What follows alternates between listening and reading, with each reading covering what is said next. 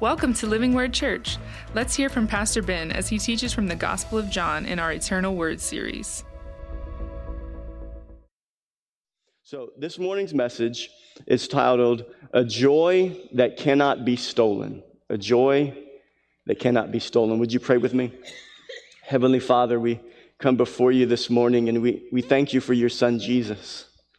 We thank you that your Son died on the cross for our sins so that we could have joy. We could have peace, so we could be in right relationship with you. We thank you for your Son, and we thank you for your Holy Spirit that, that quickens our hearts and illuminates your word to us as we dive into your word. Lord, your word is truth. Your word is what we want to hear. And Lord, we know that, that when your word speaks, that you speak. And I pray, God, that as you speak today through your word, God, that you would touch our hearts, that you would help us to apply your word to our lives.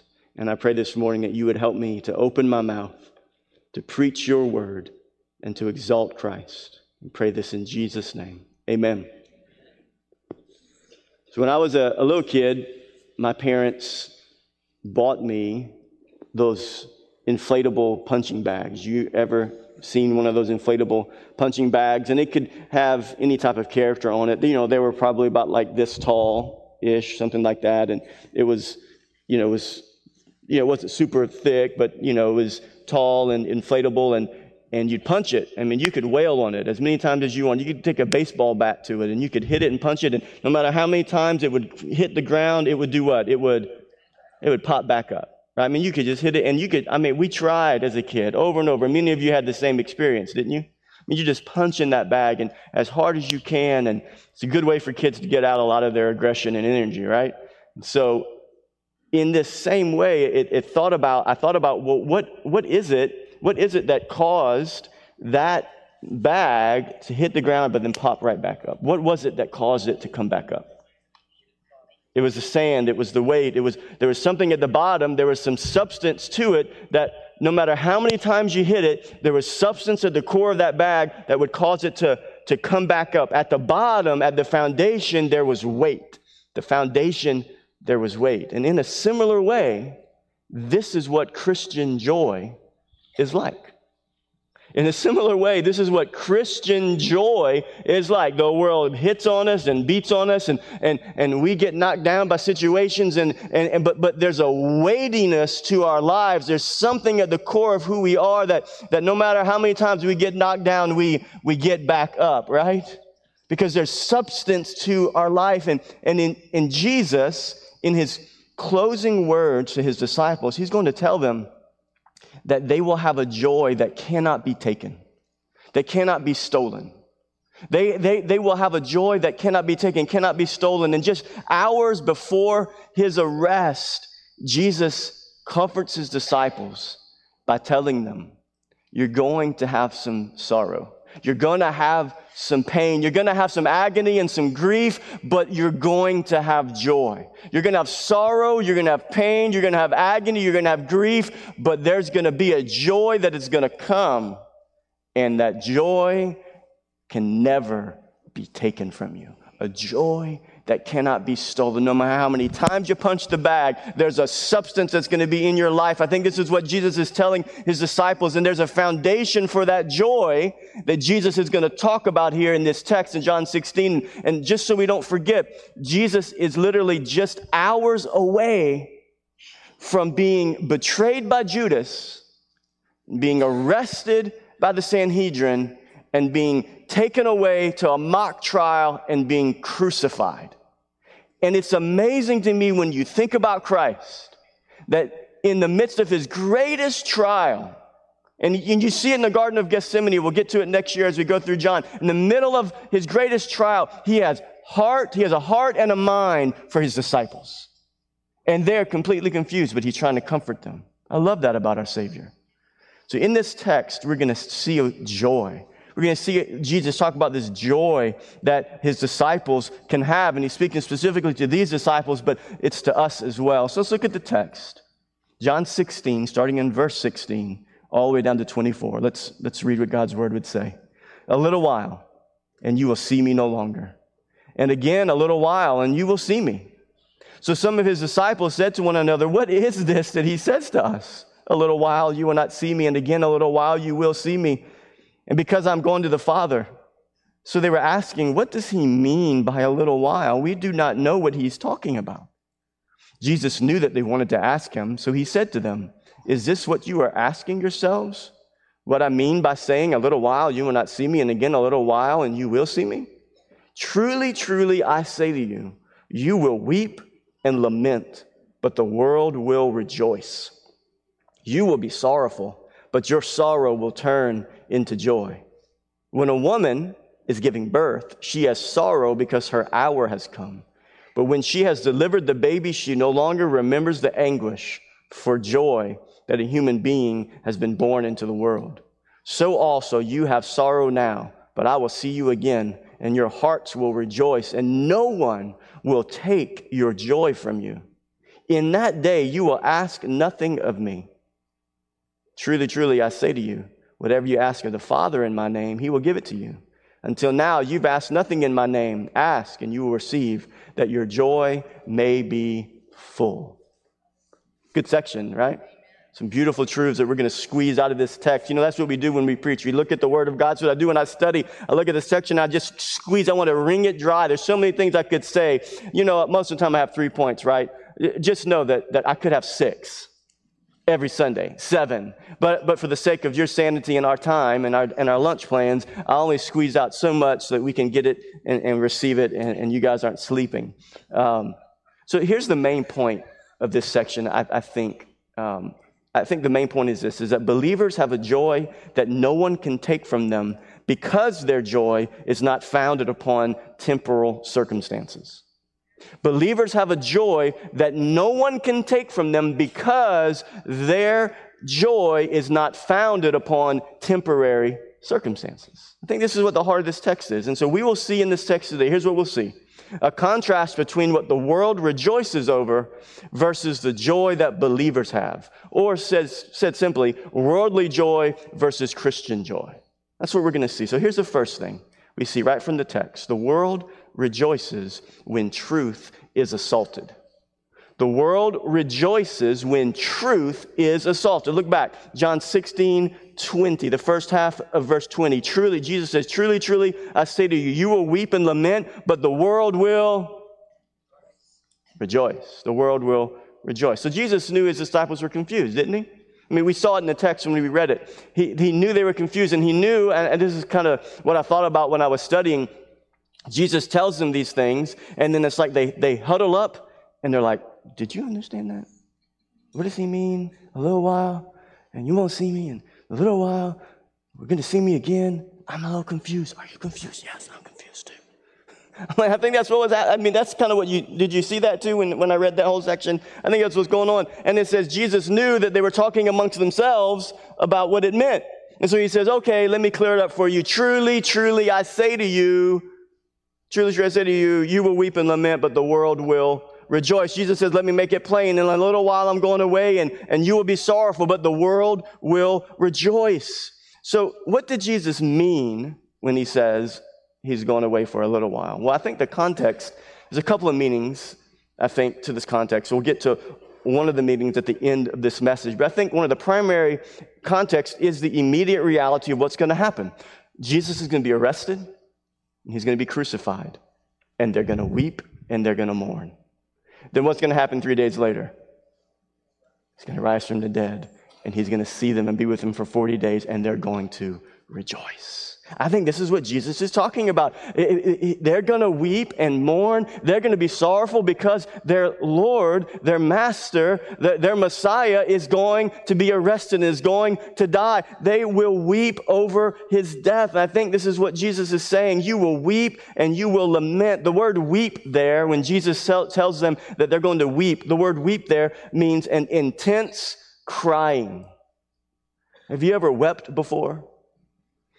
And where does that, that intense crying come from? From the depth of your sorrow. And then he says that they will lament. This is next level mourning. This, you weep and you mourn and you lament. The, the idea of the word lament there is to wail. If you've been around somebody that is weeping silently, and you just see them, their, their shoulders are shaking and they're weeping. But have you've been around somebody that is a loud weeper? And what are they doing? They are wailing.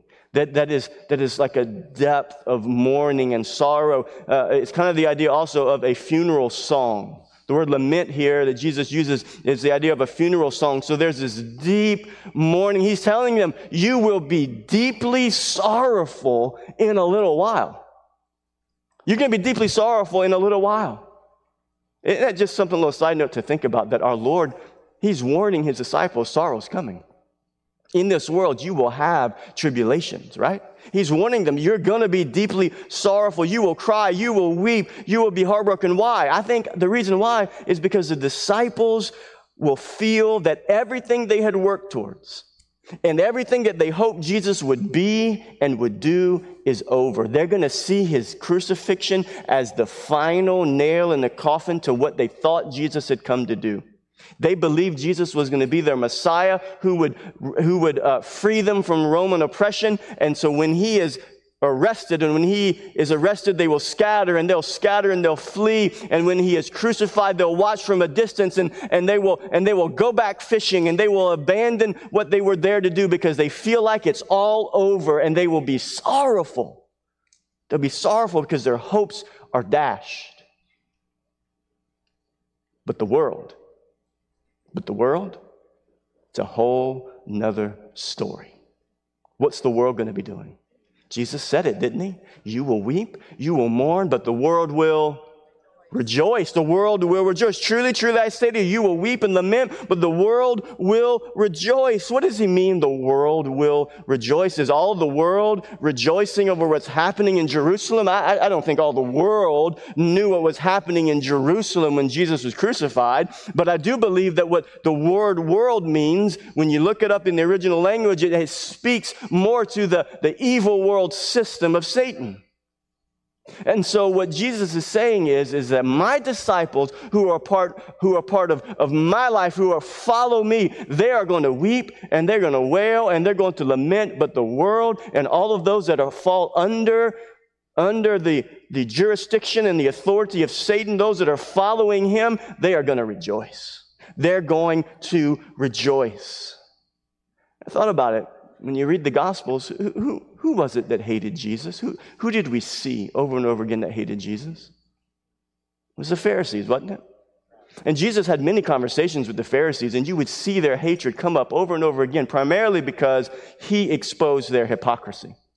He exposed their hypocrisy. I, Jesus, you can see this in John 8, 44 through 45. Jesus really, he, he cut he cut through it here, didn't he? He tells them, the, the, the Pharisees, you are of your father, the devil and your will is to do your father's desires. He was a murderer from the beginning and does not stand in the truth because there is no truth in him. When he lies, he speaks out of his own character, for he is a liar and the father of lies. But because I tell you the truth, you do not believe me. So who is it that hates Jesus?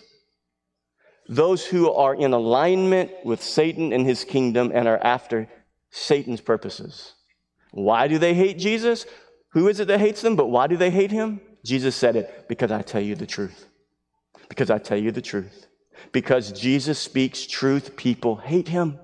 They don't hate him because of what he does, they hate him for what he says. They didn't hate him for the miracles. They didn't, they didn't hate him for being nice and generous and compassionate. They hated him for his words because Jesus speaks truth. Why do people hate Jesus, the real Jesus, the biblical Jesus? Because he speaks truth. Because he represents truth. When Pilate, when Pilate talked about truth, what is truth?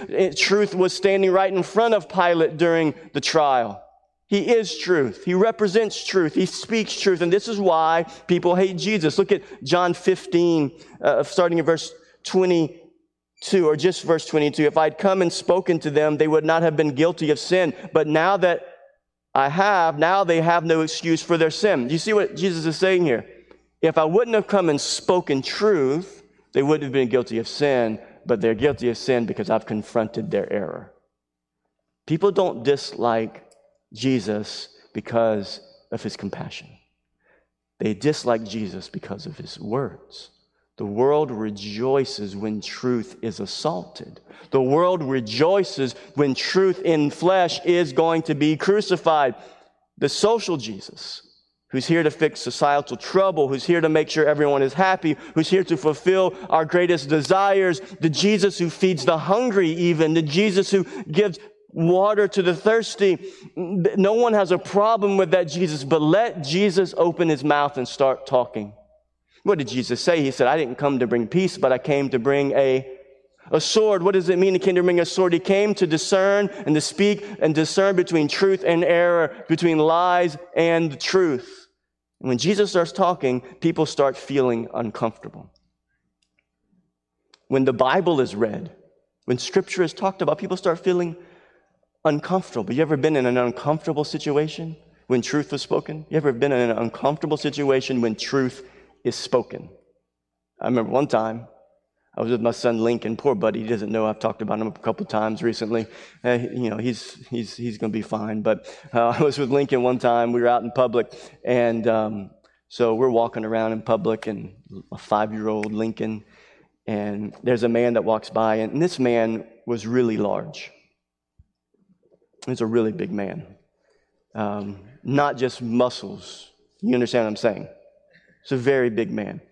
And Lincoln, the man was standing next to us in line. And Lincoln looks up at me and says out loud, Daddy, that's a big man. And I grabbed my phone as quickly. I mean, it was like instant reflex. I grabbed my phone. Buddy, here, why don't you look at this on my phone? like, quit talking what you're talking about. I talk about uncomfortable. Uncomfortable. That's what I thought about. Uncomfortable. Was Lincoln right? Absolutely. I mean, look at his dad. I mean, look what he has to compare to, right? I'm, I'm not, I'm been skinny for a long time, right? So like, he just, he sees me, he sees, daddy, that's a big man uncomfortable. When Jesus starts talking the truth, people are uncomfortable. And in a similar way, people don't want to hear that. If you speak the truth about the world, if you speak the truth about creation, speak the truth about creation that we are created that there was a literal there was a literal six day creation on the seventh day he rested when you speak the truth that we are not we didn't evolve from a, a cosmic accident and from a big bang we don't try to fit a big bang into the bible right we believe that what the Bible says in Genesis. I can't wait to get to our series in Genesis uh, in the fall, in the summer, fall of next year. We're going to look at Genesis. We're going to go through uh, at least the first 11 chapters, and we're going to we're going to base our reality. We're going to return to our basics and our foundations. But when you talk about what the Bible says about creation, people aren't going to like it. When you speak about how we're created in the image of God and how all life is value, valuable, when you speak about how marriage was intended to be, when, you, when you, you speak about what God's word says about gender and sexuality, when you speak about what God's word says about premarital sex, when you, when you speak about what God's word says about heaven and hell and judgment, people get uncomfortable. Why? Because they're in sin because they don't want to be confronted. Uh, here's why Romans 1 tells us For the wrath of God is revealed from heaven against all ungodliness and unrighteousness of men who by their unrighteousness, what do they do? Suppress the truth.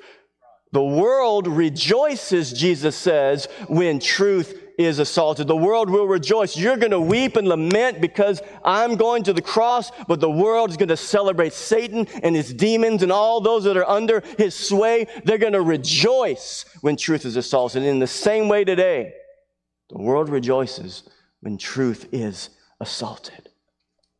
Love speaks the truth, my brothers and sisters. Love speaks the truth. Love speaks the truth because the truth will make you free.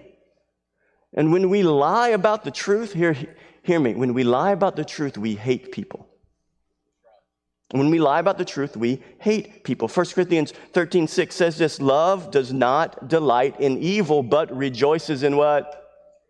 In the truth. Love does not delight in evil, but rejoices in the truth. So, uh, just a question for you to ponder as we transition here. Are there relationships in your life that need truth to be told? Are there relationships in your life that need truth to be told? I mean, it, there's so many contexts for us for this to happen. right? May we not be like the world who rejoices when truth is assaulted. May we be like disciples of Christ that celebrate the truth, that, that, that even when in, in uncomfortable situations, we speak, to, we speak the truth. So think about your marriage, think about relationships with your, with your children, with coworkers, with those in your life that you do life with. Are the relationships in your life where truth needs to be spoken? Next question is, is how do we speak that truth? How do we speak that truth? Because you can go about speaking truth and, and, and, and you, can, you, can, you can mess up relationships. You can destroy relationships with the way in which you speak truth. So how are we to speak the truth? Well, the Bible tells us, Ephesians 4.15, rather speaking the truth in, in love. In love, we are to grow up in every way into Him who is the head, into Christ. And so we must be people who love others by speaking the truth. The world and those that are under the sway of the enemy, they are the ones who rejoice when truth, the truth of Christ, is assaulted. But as believers, we're called to stand for truth. My brothers and sisters, we must be courageous today. We must be courageous. We must speak the truth. We must speak it in love, but we must speak the truth. We must live the truth. We must not just speak the truth, we must live the truth. May there be no incongruency with what we say and with how we live. May we live for the truth. May we speak the truth. May we hold true to sound doctrine. May we hold true to the word of God. So Jesus says joy, rejoicing. He says mourning. He says weeping. He says, I'm going away for a little while. You will be sad, but the world's going to throw a party. This is what the world celebrates. You remember earlier I said there's going to be a contrast between worldly joy and Christian joy? This is what the world celebrates. They celebrate sin.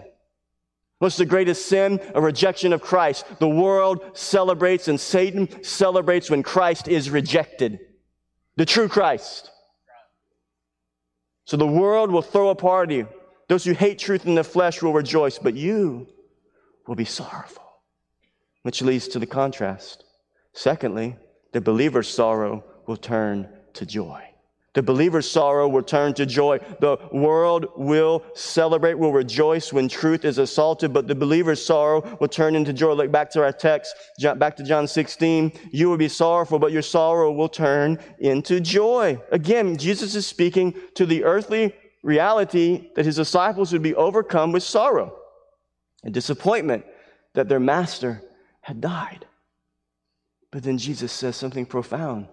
There's going to be a transition you'll go from sorrow to joy.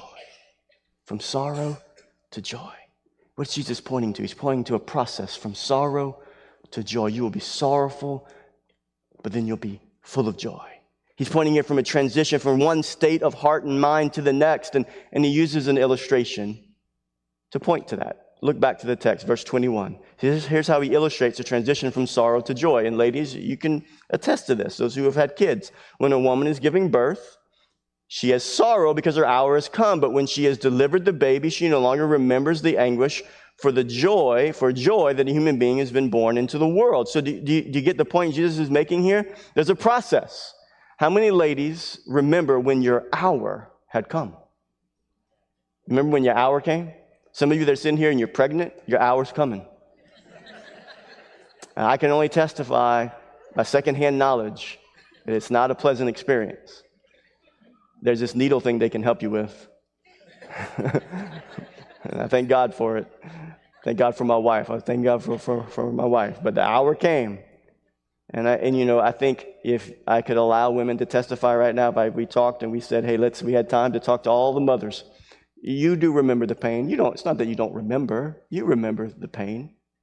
But what happens is there's a transition from sorrow to joy, and something greater overshadows the pain, right? That's Christian joy.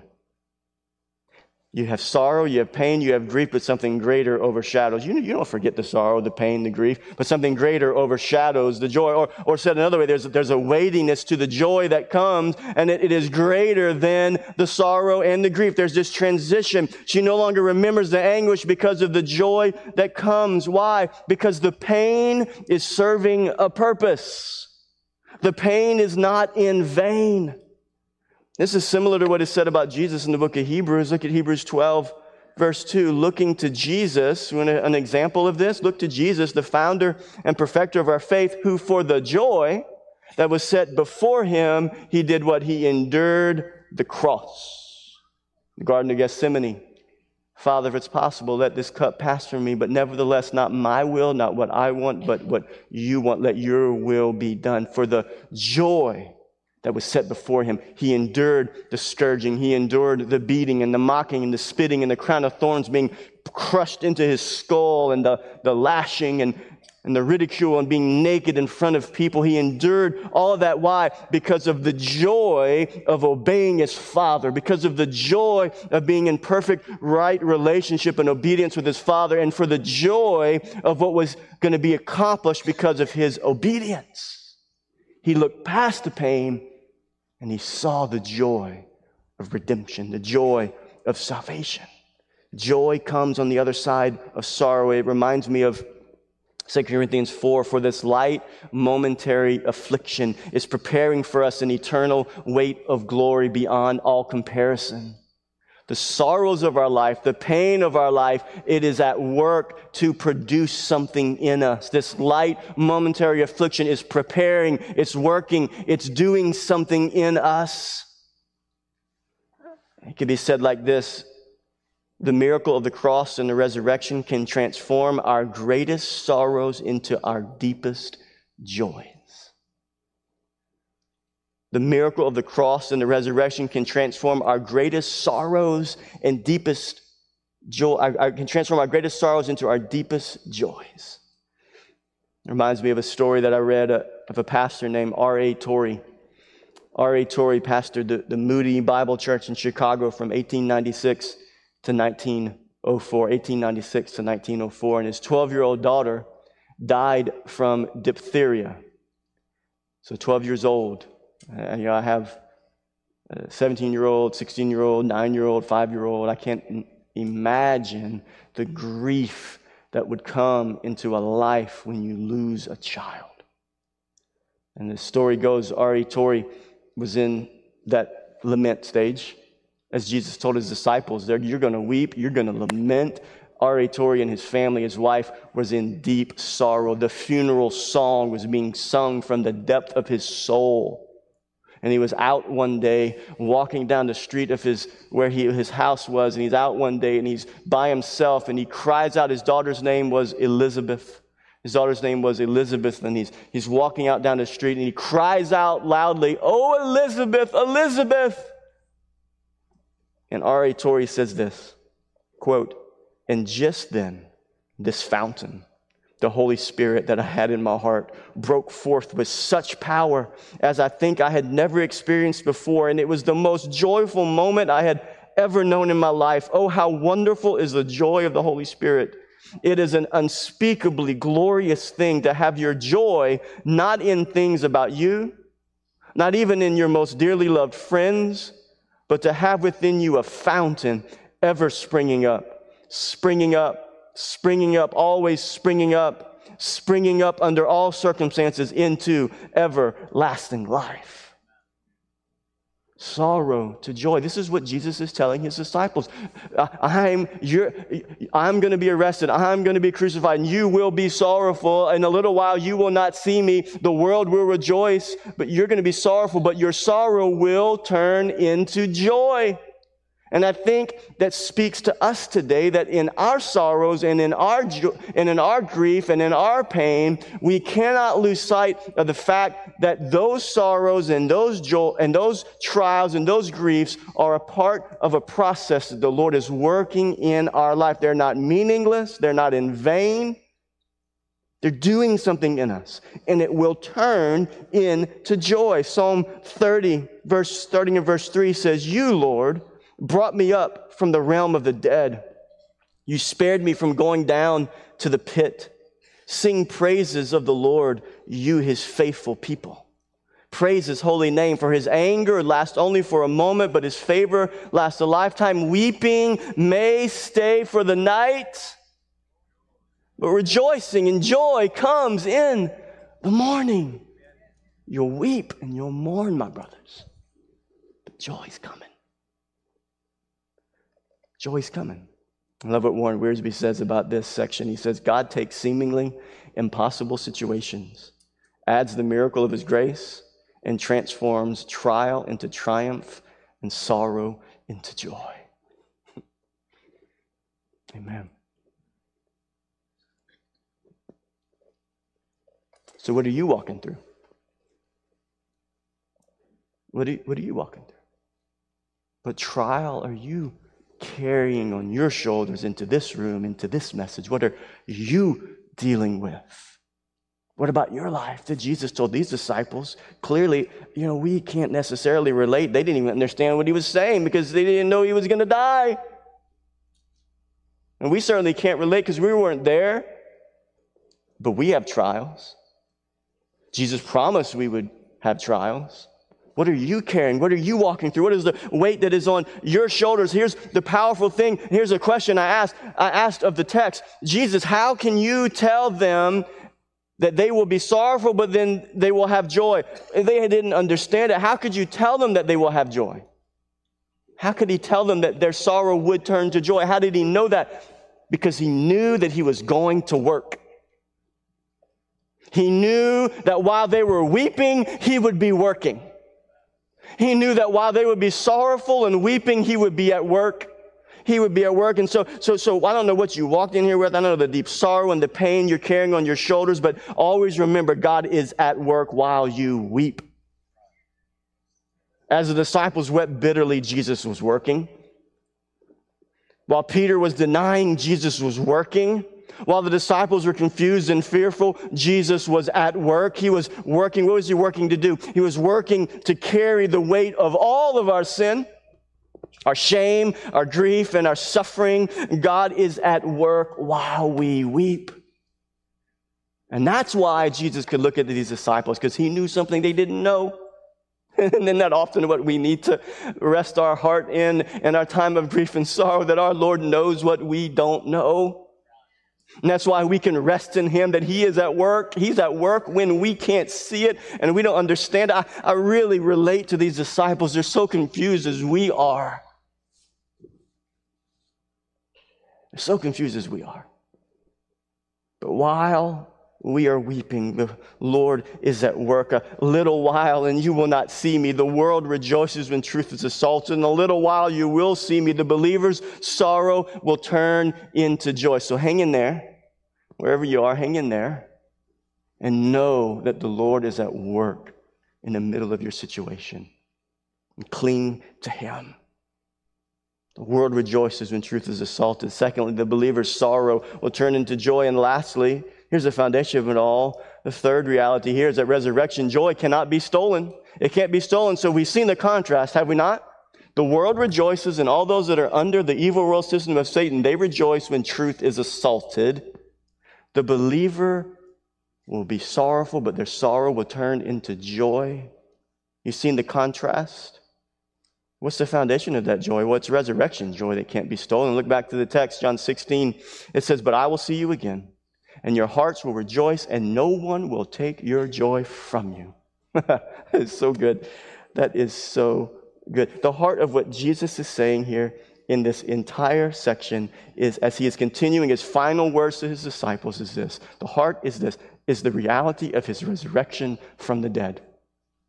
But I will see you again, and your hearts will rejoice. And the disciples, they can't wrap their minds around his resurrection. Why? Because they can't wrap their minds around him leaving and dying. They, they don't know what's happening, but Jesus does. He's saying to his disciples, he's speaking to them about a future experience that they will have.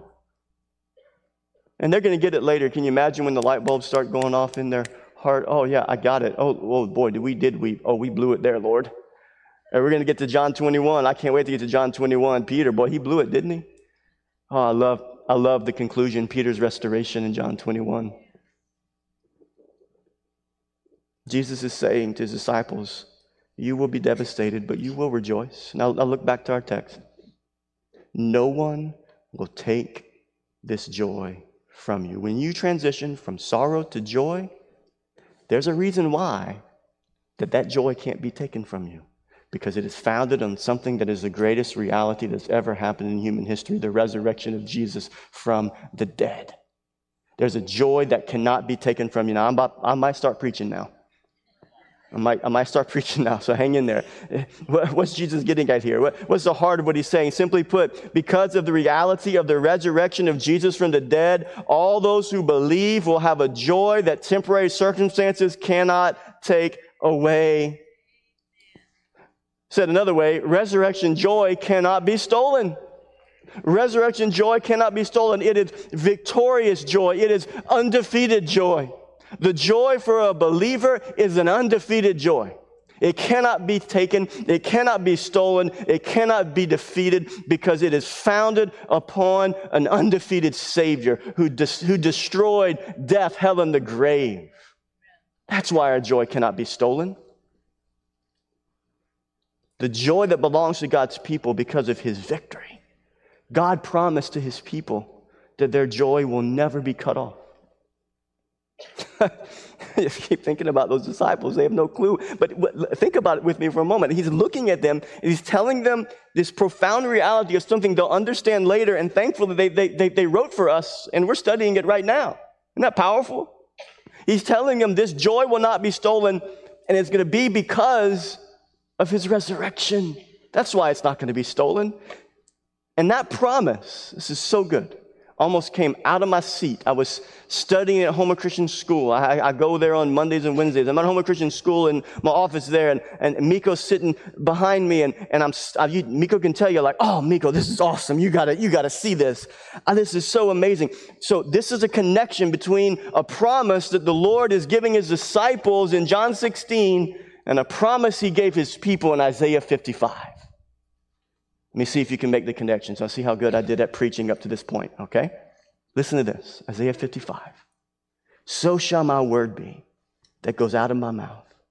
It shall not return to me empty, but it shall accomplish that which I purpose, and shall succeed in the thing for which I sent it.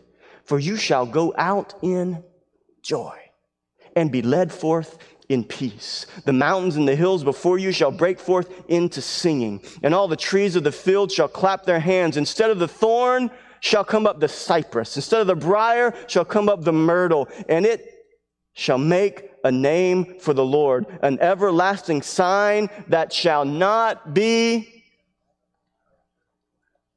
You see the promise? From the prophet, from the Lord to his people. You see the fulfillment in John 16. The Lord looks at his disciples and says, You can have joy, not because of anything within you, but because of what I'm going to do. And it's a joy that will never be cut off. No one can take this joy from you. Whew. An everlasting sign a joy the world can't give, and a joy the world can't steal. The devil does long to steal your joy, though. He likes to try, doesn't he? But he really can't take it. No matter how low it gets, how dark it gets. Jesus is always at work while we're weeping, right? He's always he's coming back. He's coming back. I just keep thinking back to the disciples. He's coming back. He's coming back from the dead. He's going to meet Peter on the beach. He's going to have a charcoal fire. He's going to have fish. He's going to have bread. He's going to restore. He's coming back. He's coming back. Jesus is always coming back. He, in the middle of our sorrow, in the middle of our grief, Jesus is always at work. And that's why our joy can never be stolen as Christians. It's kind of like this a piggy bank or Fort Knox. A piggy bank or Fort Knox. So, what do you have your joy in? If you want to place your joy in temporary things, and pleasures and money and sex and relationships and career advancement, and if you want to place your joy in those things, it would be like this. You take a piggy bank, a porcelain piggy bank, and and you put all your wealth in there and all your stuff that you got in there that's, that's valuable to you, and you put it in there, and you, you take that piggy bank and you, you go to the highest crime area that you can go to, and you, you stick it in the middle of the city, and you stick it on a table, and you stick a sign on it that says, that says uh, Do not touch this because the contents are very valuable, and you leave a hammer right next to it. That's what it looks like to place your joy, to try to find joy in temporary earthly things. Or you can make the transition to Fort Knox. And this is what it's like with Fort Knox. For joys in Jesus, we exchange a piggy bank for Fort Knox. The devil gets a plastic spoon instead of a hammer, and you're a fool if you think he can get to it. Did you follow that? You're a fool if you think the devil can take your joy. If it's in Jesus, he can't take your joy. He may, he, he, he may try, he may give you a run for your money, but at the end of the day, Jesus is at work while you're weeping. And when you remember the depth of his love and what he's done for you on the cross and all that he's accomplished for you in Christ, your joy, it's like, it, it's like that, that bag hitting the ground. It comes back up. And you remember, and the devil cannot take your joy. Christian joy is unbreakable. Christian joy is rooted in the power of Christ's victory over sin and death. So, believer, question Have you set your affections on earthly things looking for a joy that you know can only come from Christ? Christian, are you setting your affections on earthly things, trying to find contentment and joy, knowing that it won't do it? If you're here today, if you're a non believer here today, if you, if you don't know the Lord yet, if you're not in relationship with Christ, yet? Have you come to see the emptiness of a life lived apart from the true joy that can only come when your sins are forgiven and your hope is in heaven? You can have that hope today. You can have that unbreakable joy today. Today you can be forgiven if you will cast your mind on Calvary if you will look to Christ and you will abandon your sin, if you will see that Jesus paid your sin debt, that he absorbed the wrath of God that you deserved on the cross for your sins, and you will by faith place your trust in Jesus and his once for all sacrifice, today you can be forgiven and you can have that foundation of joy in your life that the devil cannot take with his plastic spoon. You have Fort Knox protection of your joy. So, our Christian joy is certainly resting. So follow me here. Our Christian joy is certainly resting on the fact that through the resurrection of Jesus, we have peace with God and a joy that can never be stolen. But, but, you remember I told you there's something else? I think, I think there's a couple of meanings. I, have I've, I've, read, I've read lots of commentaries, and in my study, I think, I think this definitely is speaking about his, Jesus' death and his resurrection, but I also think it's speaking about something else. So, a little while you'll see me no longer, crucifixion, sorrow. A, a little while you'll see me, resurrection from the dead, sorrow turned to joy. But look at Acts 1. And you will be my witnesses in Jerusalem and all Judea and Samaria and to the end of the earth. And when he said these things, as they were looking on, he was lifted up and a cloud took him out of their, out of their sight. Wait a minute. Wait a minute, Jesus. You said you're coming back and we'd be filled with joy. You, you said we'd be sorrowful, then we'd be joyful, but now we're sorrowful again. What's happening here?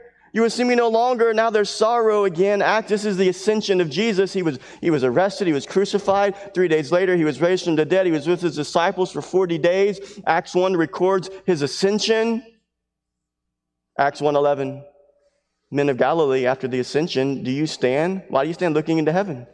This Jesus, who was taken up from you into heaven, will come in the same way as you saw him go into heaven. A little while and you will see me. Sorrow turned into joy. 2 Peter 3 But the day of the Lord will come like a thief. And then the heavens will pass away with a roar, and the heavenly bodies will be burned up and dissolved, and the earth and the works that are done on it will be exposed. Since all these things are thus to be dissolved, what sort of people ought we to be in the lives of holiness and godliness, waiting for and hastening the coming of the day of God? Because of which the heavens will be set on fire and dissolved, and the heavenly bodies will melt as they burn. But according to his promise, we are waiting for new heavens and a new earth in which righteousness will dwell. A little while, and you'll see me again. I think it's speaking also of his second coming. A little while. So, this life, with all of its trials and suffering, this life can be filled with great sorrow, can it not? This life and the crazy times in which we live can knock us down from time to time, but like the inflatable punching bag, we come up again. Why? Why? Because of the weightiness of the joy that comes from Christ. Because our heart, with joyful expectation, is looking forward to the day our Lord will make all things right.